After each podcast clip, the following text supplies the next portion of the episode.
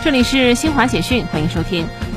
白俄罗斯总统卢卡申科二号表示，鉴于大量武器从乌克兰流入白俄罗斯，他已下令关闭白俄罗斯与乌克兰的边境。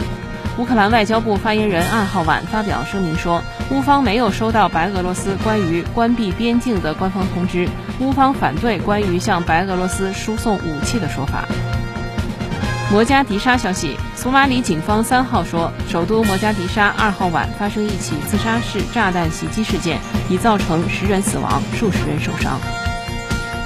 据日本静冈县政府消息，该县热海市三号上午发生的大规模泥石流灾害，已造成两人死亡，目前仍有约二十人下落不明。当地警方和消防部门正在现场搜救和确认受灾情况。